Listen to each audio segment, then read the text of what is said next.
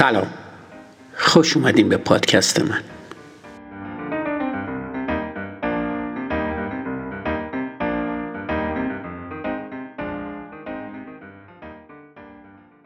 اپیزود 86 فصل دو. امروز در مورد خطای 49 تفکر شفاف یعنی شانس مبتدی صحبت می کنم توی اپیزود قبل در خصوص انحراف ارتباطی نکاتی رو یاد گرفتیم. تمایل به دیدن ارتباطایی که اصلا وجود ندارن. برای مثال اون شورتای خالخالی پاچهدار کوین هیچ تضمینی برای موفقیت نیستن صرف نظر از ارائه های بسیار خوبی که اون با پوشیدنشون تجربه کرده بود.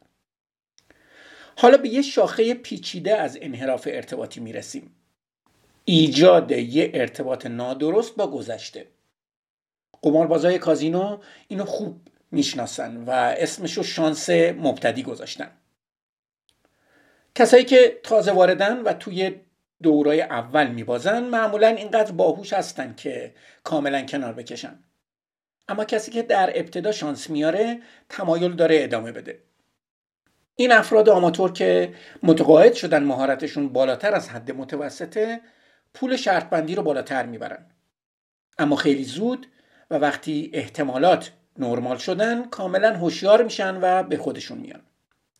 شانس مبتدی توی اقتصاد هم نقش مهمی داره. مثلا شرکت الف شرکت های کوچکتر ب و جیم و دال رو یکی بعد از دیگری می‌خره. این خریدا با موفقیت همراه میشه و مدیرا به این باور می‌رسن که توی خرید مهارت واقعی دارن. با بالاتر رفتن اعتماد به نفسشون شرکت بزرگتری رو هم می‌خرن. در حالی که ادغام این شرکت ها فاجعه به بار میاره. مدیریت شرکت های ادغام شده کار بسیار سختیه و نمیشه هم افزایی برآورد شده رو تشخیص داد. اگه بخوایم بیطرفانه قضاوت کنیم باید بگیم این اتفاق قابل پیش بینی بود. چون توی خریدای قبلی همه چیز انگار با یه دست جادویی سر جای خودش قرار داشت. بنابراین شانس مبتدی کورشون کرده بود. بازار بورس هم دقیقا همینطوره. خیلی از سرمایه گذارا تحت تاثیر موفقیت های اولیه تمام پسنداز زندگیشون رو در اواخر دهه 90 روی سهامای اینترنتی سرمایه گذاری کردن. بعضی حتی قرض گرفتن تا از این فرصت سود ببرن. اما این سرمایه گذارا یه نکته جزئی رو در نظر نگرفتن. سود شگفتآور اونا در گذشته هیچ ارتباطی با تواناییشون در انتخاب سهام نداشته. صرفا بازار یه سیر کاملا صعودی داشته. حتی کودنترین سرمایه گذارا هم سود زیادی بردن. وقتی در نهایت بازار رو به افول گذاشت خیلی با انبوهی از بدهی اینترنتی مواجه شدن. این چنین تصور باطلی رو در جریان رشد سریع قیمت مسکن در آمریکا شاهد بودیم. دندون پزشکا، وکلا، معلما و راننده های تاکسی شغلشون رو کنار گذاشتن تا یه خونه کلنگی بخرن، بازسازی کنن و بلا فاصله با یه قیمت بالاتر بفروشن. چقدر راشناس نه؟ سود هنگفت اولیه تغییر شغلشون رو توجیه می‌کرد ولی این سود هیچ ارتباطی با مهارت خاص اونا نداشت.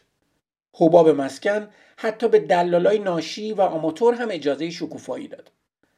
خیلی از سرمایه گذارا به خاطر اینکه خونه های بیشتر و حتی امارت های عیونی رو بکوبن و بسازن شدیدن زیر بار قرض رفتن. وقتی در نهایت این حباب ترکید برای خیلی یا فقط مجموعی از اموال غیرقابل فروش به اسمشون باقی گذاشت.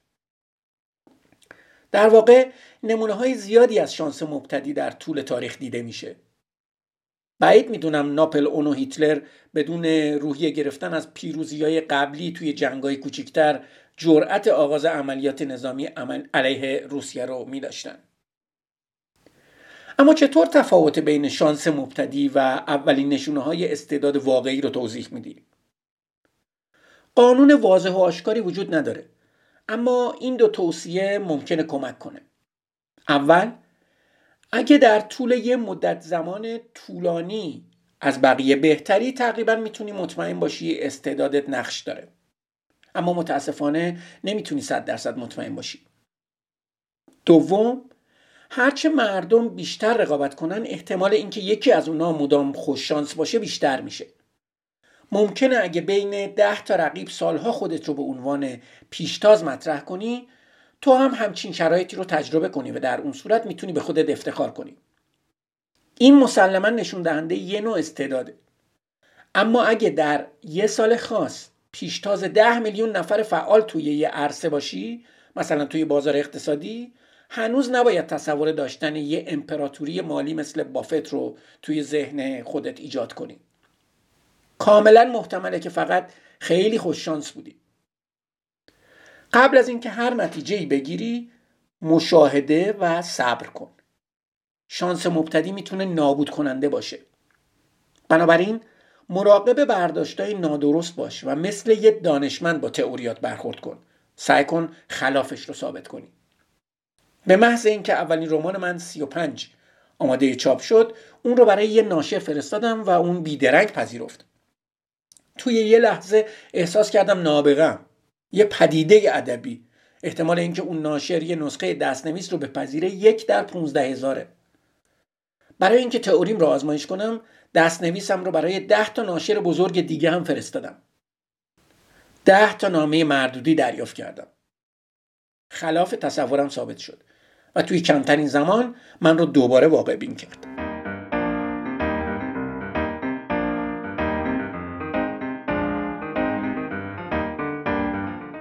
مرسی که به پادکست من گوش میدین. منتظر اپیزود بعدی باشین.